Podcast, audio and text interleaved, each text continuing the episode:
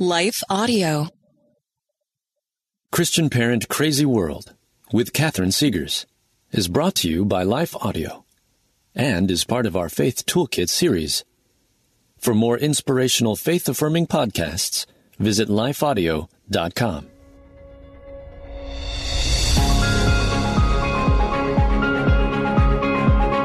Welcome to Christian Parent Crazy World, the podcast that tackles tough topics to help you be a godly parent in an ungodly world. I am your host, Catherine Segars, and in today's episode, we will tackle this life altering question. What steps can we take to prevent suicide in our families and in our communities?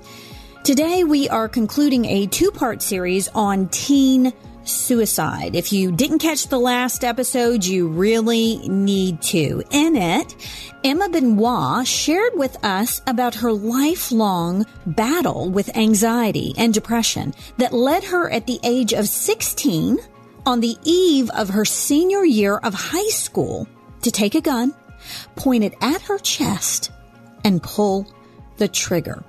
Emma is among the very rare 1% of self inflicted gunshot victims to survive. She is a miracle. She shared the first part of her story with us in the last episode.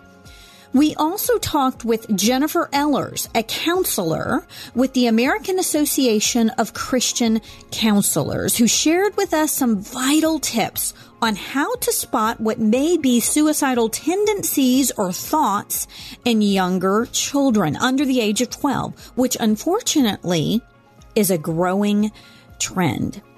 We will pick up today's conversation right where we left off with Emma and Jennifer. We will be exploring the spiritual aspects of suicide along with the physical and mental. We will talk about the signs that we should look for in older children and we will discuss the most important steps we can take to prevent suicide in our families and our communities. And we will get an update on how Emma is doing in her recovery. I know that you want to know. That's the plan for this episode of Christian Parent Crazy World. So let's get started.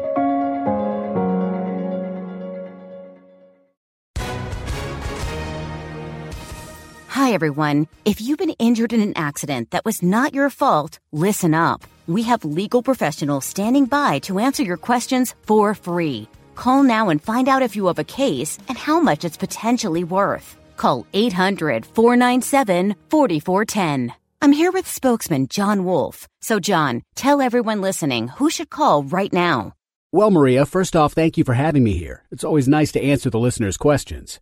Now, as far as who should call in, anyone who's been injured in an accident and think you deserve compensation, give us a call right now. 800 497 4410. You'll find out if you have a case and how much it's potentially worth. Thanks, John. You heard it, folks. Take advantage of this opportunity and call now 800 497 4410.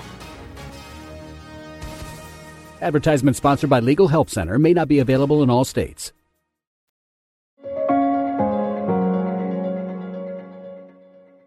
Before we get started, I would like to take just a moment to acknowledge a very significant milestone here at CPCW. This is episode 50. You know, in the spring of 2021, I could not imagine all the places that we would go on this show. And I'm so grateful to God and to Life Audio for this amazing opportunity. And I'm looking forward to all of the places we're going to go in the next 50 and beyond. The goal in this podcast is to make a difference in the lives of parents and children, to explain difficult theological concepts, to encourage, to inspire, and to address tough cultural and social issues that affect our families. No topic is more serious or pressing than the one we are talking about today. Teen suicide. As I mentioned in the last episode, 20 young people choose to end their own lives every single day in the United States. A 2019 study revealed that almost 9% of high school students admitted to having attempted suicide in the previous year. There's been a 33% increase in suicide since 1999, making suicide the second leading cause of death in young people today. We simply could not be discussing a more important topic. With that in mind, let's pick up this conversation right where we left off as Emma is talking about what happened immediately after she shot herself in the chest. So immediately after I pulled the trigger, my mom actually came back on the other end of the phone because, like I said, she had placed me on hold. And she got back on the line, and obviously I was non responsive. And she said that she just had a really bad feeling, a really bad gut feeling. She calls it mother's intuition or a sign from God. But she just said that she knew something royally bad had happened. And so she just decided to leave work and come home. And fortunately, she found me immediately as when she got home and was able to get the first responders on the way and um, really just play a part in saving my life. I think honestly, it was a culmination of every person responding at a quick pace, but certainly the only thing to attribute my second chance to is the sheer and utter grace of God. That is truly the only way to describe it because I am in that 1%. And, you know, people don't survive gunshot wounds to the chest. They don't survive things that I had, that I survived. So there's no other way to describe it other than a sheer miracle. And mm. no doubt, no doubt. You know, I'm reminded of Isaiah chapter 61, verse 3. It talks about there being a spirit of despair. Some versions of scripture call it a spirit of heaviness. And what I, I see and in the instances that I've encountered suicide throughout my life and other families, it seems like this we talk about the physical aspects of of what people go through and there's that's certainly a part of it but there is a very spiritual battle in play here as well. And and when you're describing uh, to me you're describing the seductive quality to it. And kevin the same thing the same exact thing. And then the instant the instant you commit to the act oh it relieves the pressure. And you realize that it that we're not just physical beings. It's mm-hmm. not just a physical battle that there's a very physical component to it. No doubt about it. There are, there's brain chemistry involved that makes uh, some people more susceptible but there's a spiritual battle going on here and honestly it just uh, it just makes me so angry at the enemy that he he twists and contorts and lures and tempts and suggests that this this action is what is going to relieve you and yet it's not what you want and so i praise god i praise god that you're still here with us today to tell your story you know, I'm, I'm reminded of David throughout the Psalms. He was clearly, clearly a very depressed man. So I would like to talk to uh, that aspect a bit uh, about it just a little bit, Jennifer. Could you talk to that? My frustration that I felt suffering from clinical depression and anxiety for over, for nearly 20 years is that the doctors would want to treat all the physical aspects of it and ignore the spiritual. And yeah, I actually had one doctor say, well, if you don't want to take this medicine, I can't help you. And the medicine wasn't working. and I'm like, it's not working. And, you know, I'm all for medicine. I don't have a problem with that, but it wasn't working. And then you get in Christian circles and they tell you the opposite. The Christian circles will tell you, oh, we can just pray it away and you just need to have more faith. And they ignore the physical aspects to it. Can you speak to that frustration a bit? Because I know I felt it battling anxiety and depression for so long. Absolutely. And it's so confusing for people, especially Christians. What do I do? Because they're getting maybe one message here and another message there. And I, first of all, let me just say, I'm so sorry that a doctor would say, I can't help you if you won't take this pill. So let me say, the things that we're talking about, depression, anxiety, and definitely the problem of suicidality that can go with both of those or any other mental health problem is not just a mind or a spirit issue. It's a mind, body, spirit issue. Yes. All of them are, by the way, we are all whole beings. God created us to be mind, body, spirit. And if you leave out any one aspect of that, then you're not treating the whole person. And so the best approach is really to approach all three. For many people, there is a biological component to depression or anxiety. But that's not all there is. And there are people who struggle terribly with depression or anxiety that it's really not biological. And you know, the things that we have thought in the mental health field for years that it, depression is really serotonin based, we're starting to question that because some of the new studies are showing, oh, maybe we can't really verify the link that we thought was there to certain neurotransmitters. And so what we know is that it can look different for every person. But what we know is that for every person, there are some physical aspects. So you need to address the physical. And as a Christian counselor, the first thing I do with any client is I want you to go to your doctor, your family physician, your internal medicine doctor and get a full physical workup and a, and a blood panel because there's so many things that can influence that. But you've got to talk about counseling and you do have to talk about the spiritual. Like we've just been talking about, I'm convinced like you that while there is a mental health explanation for depression, anxiety, and suicide, when it comes to that point of actually attempting suicide or ending your life, you won't convince me that there's not a spiritual mm-hmm. component as well and that there's warfare and that that that voice that Kevin heard, that seduction power you're talking about, I absolutely believe it's Satan who wants more than anything. Yes. For people to end their lives. That's that. I do think that is that seductive piece of that.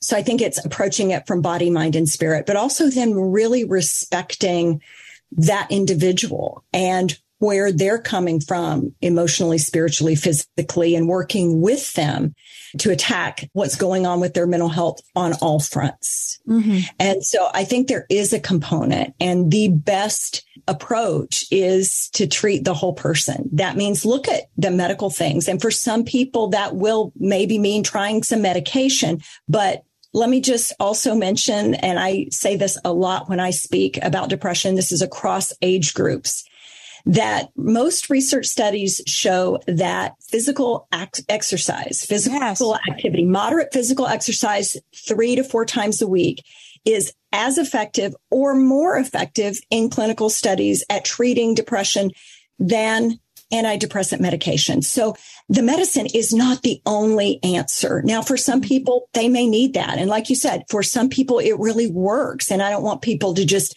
assume that that's not helpful or that they shouldn't listen to a doctor and maybe try it. But I've had a lot of clients who tried antidepressants and like you, they didn't work.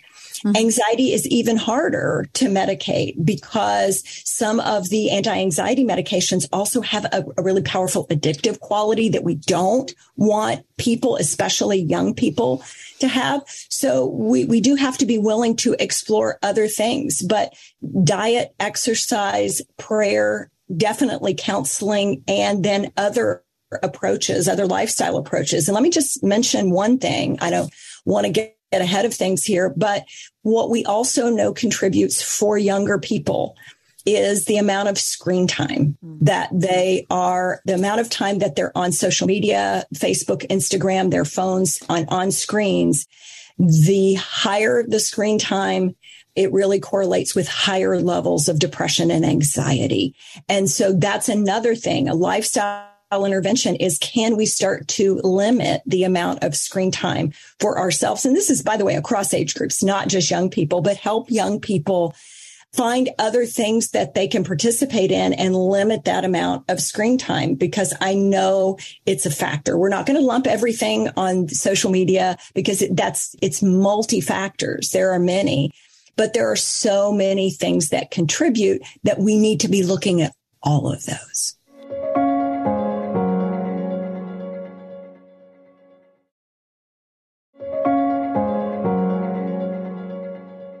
We're not going to lump everything on social media because that's, it's multi factors. There are many, but there are so many things that contribute that we need to be looking at all of those. Yes. I love the way you put that. Thank you so much. Yeah.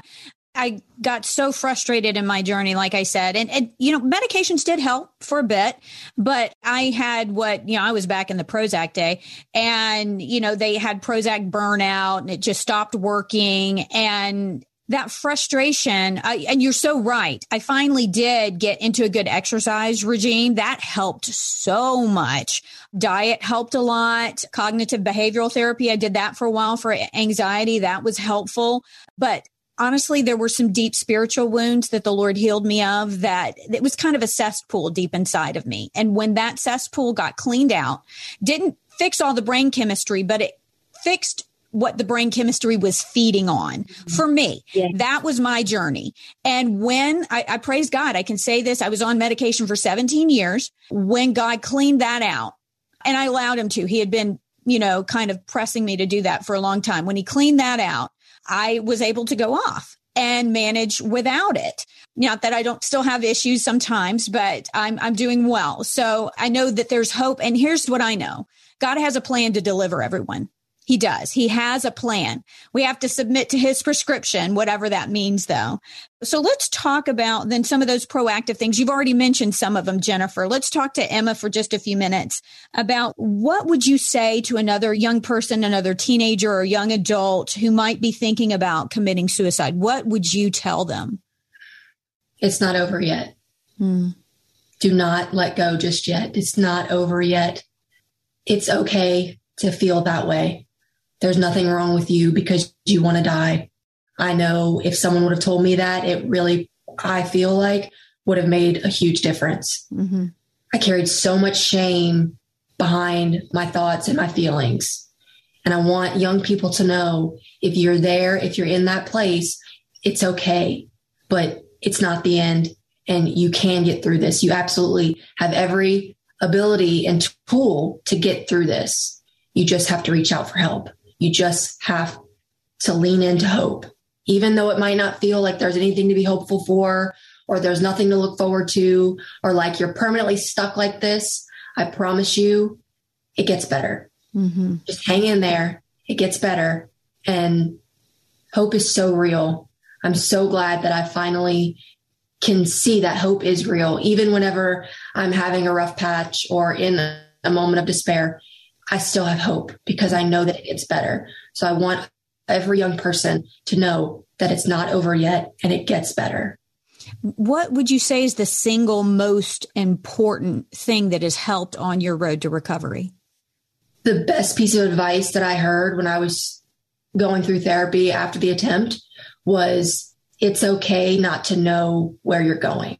Mm-hmm. It's okay not to have it all figured out kids put so much pressure on themselves, especially in our modern day society where everything is instant gratification, instant this, instant that, you know, success is like the best thing to a kid, you know, this, it's this image of stress free life. And there's so much pressure on our youth today. And so I want kids to know, take off that pressure. It's okay not to know what you want to do with the rest of your life. It's okay not to know what things you truly have a passion for. It's okay. You have time.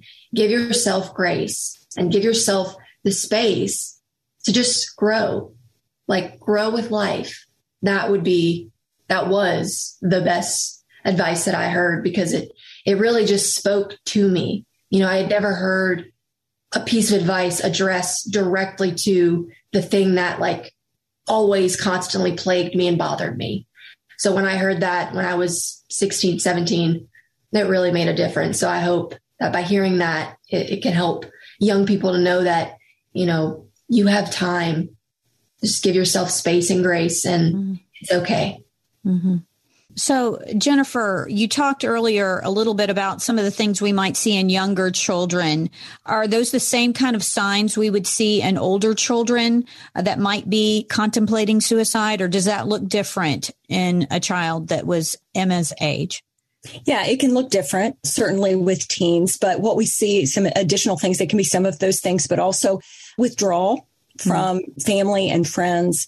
And then also, so starting at that age, maybe some issues with substance abuse, substance use or abuse, as well as one of the big caveats is maybe any kind of self harm. If you've heard of cutting or non suicidal self injury, those are all some signs mostly that we see in older kids, older teens or young adults in addition to those same things that we saw in younger kids. But let me also mention something that I just think is critical, and we've sort of all danced around it. And that is being able to talk about feelings and emotions.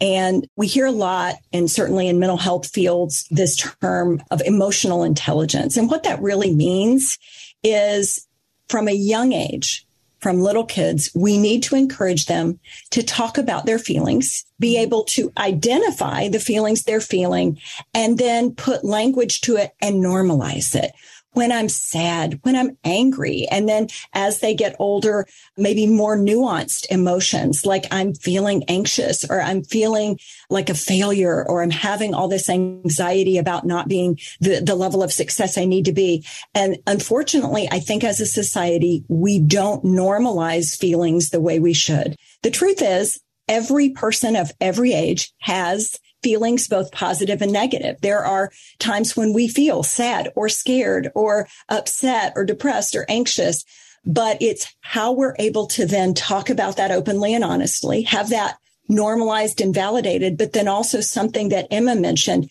is help teach young people of all ages what are the healthy ways to cope when we mm-hmm. have those feelings? How do we comfort or soothe ourselves in ways that are healthy versus unhealthy so that people don't have to mask them, but we know the things that we can do that then can help us feel better. But we also don't feel alone, isolated, or the shame and stigma of having those sad feelings because guess what? We all do.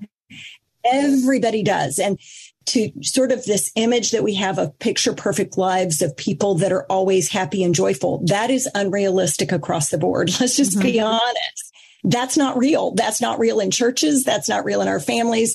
That's just not real.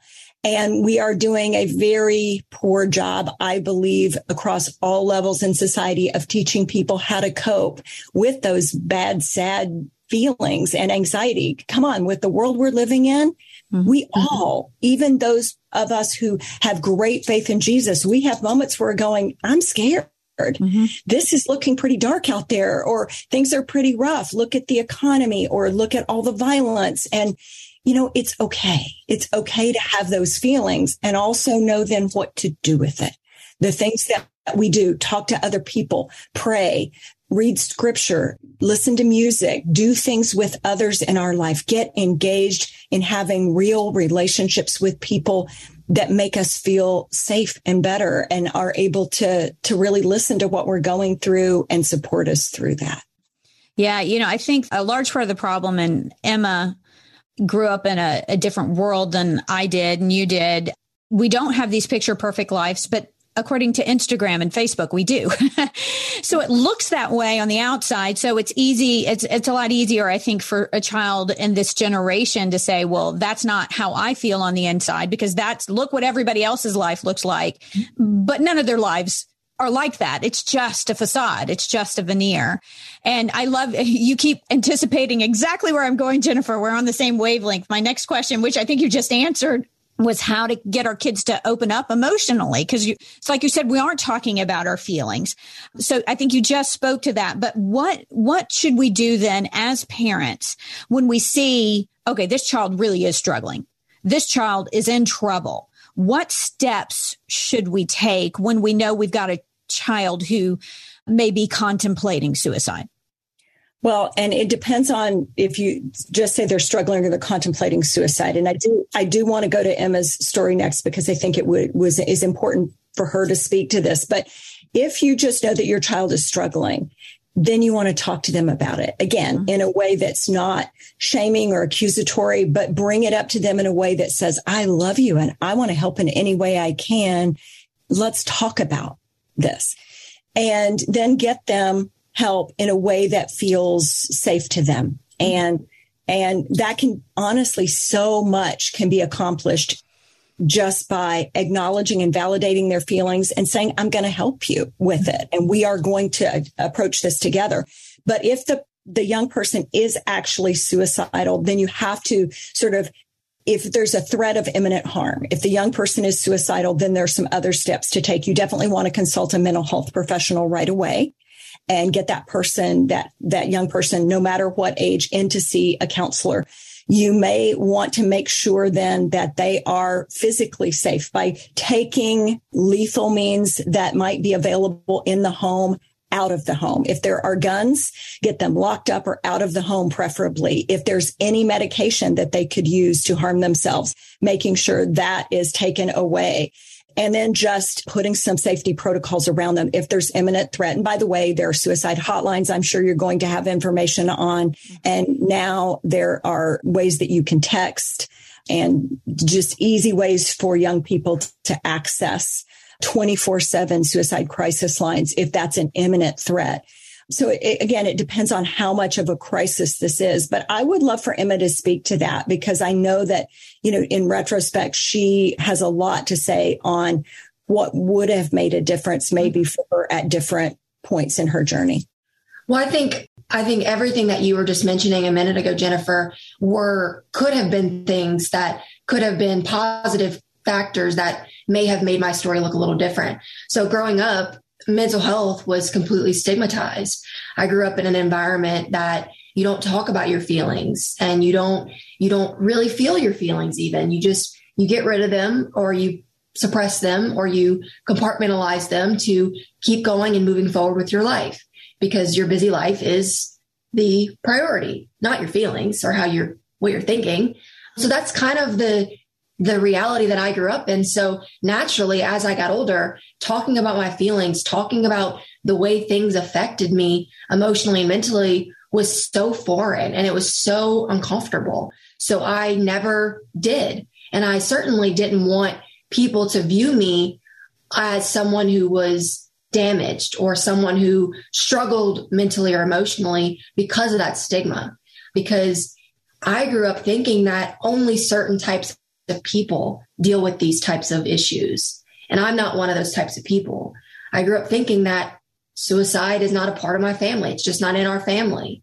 And so I grew up very naive to all of these real realities when it comes to our emotional health. And so I feel like had the environment been a little bit different for me growing up, had there been more conversations when I got home from school that looked like, how was your mental health today? Did you have any big feelings that you want to talk about? As opposed to what did you learn? How was school? Because like we've been talking about, young people are smart. They know what they can tell their parent just to get them to stop bothering them. And so I went through those motions, you know, I would say, Oh, it was fine. It's fine. Because A, I didn't want to talk about it because I didn't know how. And B, I didn't think anyone would care or listen to acknowledge it and validate it. So I think having just the environment be completely different and recognizing that mental health and suicide doesn't have a face, a race, a class, a gender identity. It just doesn't. A, a, a, faith base. It just it doesn't. It's a human thing that human beings go through and experience. Um, I think really would have made a difference. Just overall humanizing humans again and teaching myself and my brother that you know feelings are valid and no feeling is something that needs to be ignored mm-hmm. and could have been helpful. And also, I want to make this statement because I truly think that had the environment been like that when I was growing up, then I think that if someone would have asked me, Are you having thoughts of suicide? Have you ever had a thought of harming yourself? That I would have certainly opened up about it because ultimately that was such a scary thing for me in the moment when I was having those types of thoughts that if someone would have approached me and said, Hey, you know, what's going on? Or are you, you know, just ask me the question, are you having thoughts of suicide? It would have made it 10 times more real. And I think it would have prevented me from making the decision. Wow. Just asking you point blank like that. Yeah.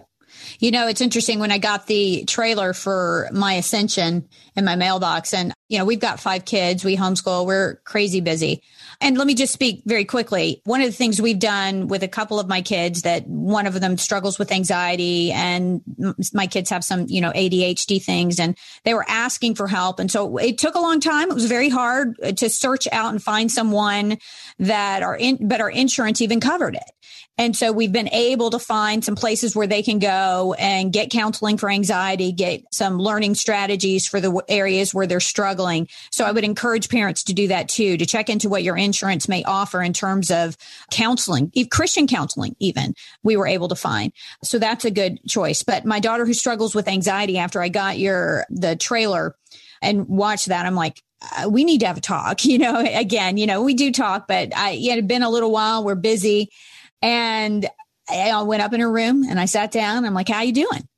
How's it going? How's the anxiety? And I, I did ask her point blank, kind of like, like you suggested, um, have you ever thought about harming yourself? Mm-hmm. She's like, what do you mean? Like cutting? And I'm like, well, yeah. Have you ever thought about that? And she's like, I've thought about it. And I'm like, well, have you ever thought about doing something more permanent? and she told me, uh, she's like, mom, no, I, you know, I, there have been times when I've felt despair. I haven't wanted to live, but I, I, you know, because of the anxiety being so bad, but she hasn't thought about doing that. But that was a good conversation to have. And I'm like, look, you know, it's, if you do have those feelings or thoughts, you're not alone. Mm-hmm. I felt them. Many people have felt them. And we sat down and we watched the film together and talked about it. So I think it's a very good thing. I've talked about it with several of my kids, you know, is this something you have thought about? And I think, I think what I'm hearing you say, one of the things that would help a lot is knowing other people feel this way. Other people have thought these thoughts. Other people have battled through them. They have gained victory and they are not in that hopeless place mm-hmm. forever. So before we end today, I, I know my audience is going to want to know how are you doing now, Emma? Can you tell us a little bit about your physical recovery? Yeah. So now physically, I am able to walk on my walker. I have regained about 80% of my abilities mm-hmm. since going into the hospital, which when I was brought to the hospital, I was paralyzed from the neck down. And so I've regained 80% of my abilities and I have full sensation throughout my entire body. And yeah, I have just made so much progress in my recovery journey physically. And that too, I can only attest and attribute to God Himself because the leaps and bounds that I've had to you know, overcome have truly been just a testament of his faithfulness in my life. And I can drive normally without any adaptations to my vehicle, which was a huge stepping stone and goal for me. And I live independently. So that's, it's just been truly an amazing journey and one that I can look back and reflect on and just see God's hands all, all up in it. So yeah, and I'm doing great now. I, I share my story with so much gratitude in my heart and I have so much hope for the future. I truly do. And I feel each and every day more and more blessed to not only still be here, but to have such a strong passion and something I truly feel is a calling. So I'm doing really well and I'm super happy and grateful. Mm. I remember at one point in the film, it was one of the, I think, most dramatic points of the film. You said you asked God why he was doing this to you. Can you just tell yeah. his response to you very, very quickly? Yeah, I was in a mess of a situation on one day in the hospital. And I just remember shouting up to God and just saying, Why are you doing this to me? You know, I just wanted to escape the stress and the pain, and you've just added more. I'm glad you kept me here, but why did you leave me like this? You know, why did you leave me with this broken body? And he said, I'm not punishing you, I'm rewarding you. Be mm-hmm. patient. And those words stuck with me so hard. And actually, after that experience and that encounter, is when I decided to just dive into my faith and really lean into it. And so, yeah. Mm. Well, can you tell our audience then where they can find out more about your journey and your mission and ministry and My Ascension, the documentary that chronicles your story? Yes, certainly. So if you want to learn more about the documentary film, you can check us out. We have a website. It's www.myascension.us. And we're also on Facebook. So you can give us a thumbs up or a like on Facebook to follow along um, on what we've been doing. The documentary film is a feature length film that currently is being shown to community events and high school students, um, as well as middle school students. But it's been truly one of the greatest additions to this journey has been the film. And it's been a great tool to be able to talk about these things and spark these conversations with kids. So if you're interested in learning more, like I said, check us out. It's myascension.us and myascension on Facebook. Mm.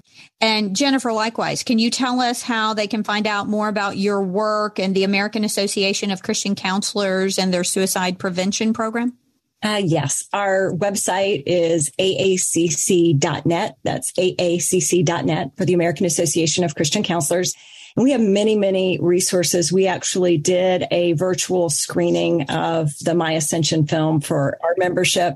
And I know we're, we're planning to actually have a panel discussion with Emma. And I'm sure we're going to be including Emma in some of our other events and things like that but they can find out information about the Hope Focus 3R suicide prevention program that you mentioned. We have both a general version and then we also now have a youth version that's available at aacc.net. Wow. Emma and Jennifer, I just cannot thank you enough for joining me today. Emma, thank you for sharing your heart and your story. And Jennifer, thank you for sharing your expertise. It is my fervent prayer that your work and even this single episode of Christian Parent Crazy World will save lives and it will point people towards freedom in Christ. If you, your child, or anyone you know is having thoughts of suicide or maybe actively considering suicide, call the suicide hotline now. They have made it easier than ever. Now, just like you call 911 for an emergency, you can call 988 to reach the National Suicide Hotline. Just those three numbers, 988 will get you connected to help, to hope, and to life. And be sure to check out Emma and Jennifer's resources as well.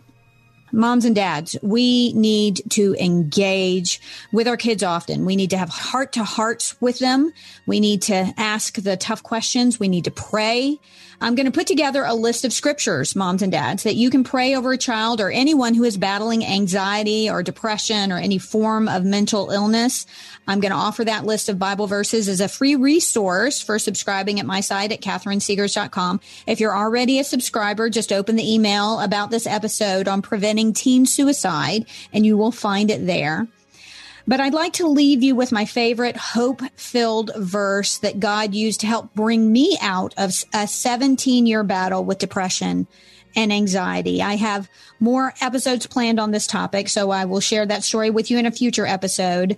But I love, love, love Psalm chapter 41, verses 1 through 3. It says, He inclined to me and he heard my cry he lifted me up from the pit of despair out of the miry clay. He set my feet upon a rock and made my footsteps firm. He put a new song in my mouth, a hymn of praise to our God. Many will see and fear and put their trust in the Lord. Lord, I pray that many troubled souls, many young people and old people alike will put their trust in the Lord through the work of Emma and Jennifer and this podcast. God bless you, ladies. Thank you so much. Thank you so much. Thank you. I want to thank you for joining me today. Look, I know there are a lot of things you could be listening to right now, and I really appreciate that you took this time to spend with me. I hope you will join me from a next podcast when we take aim at some aspect of our culture that threatens to derail our parenting and steal our kids' faith. If you enjoyed this episode of Christian Parent Crazy World, would you consider telling a friend and sharing it on social media and giving it a good review over on Apple Podcasts and Spotify and following me on Facebook and Instagram? Oh, oh, and maybe you could say that Christian Parent Crazy World is the best podcast you've ever heard in your entire life. Uh, just a thought. Uh, and be sure to check out my website, which is catherinesegars.com. That's Catherine with a C. I have lots of articles and resources there that will help you on your parenting journey. And if you subscribe, I will be sure to send you some really cool free stuff and notify you of future podcasts, articles, and blogs. I want to end this and every episode with a word of encouragement. God gave you your kids, your specific kids for a reason. That's because you hold the key to unlocking who God created them to be. We'll see you next time.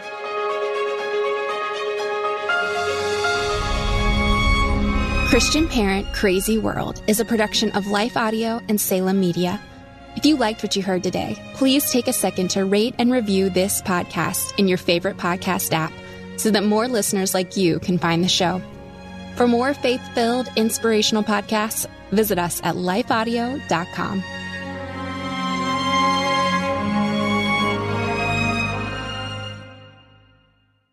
Has fear stolen your peace? I'm Jennifer Slattery, lead host of the Faith Over Fear podcast, helping you fight your fears and grow your faith. Subscribe at lifeaudio.com.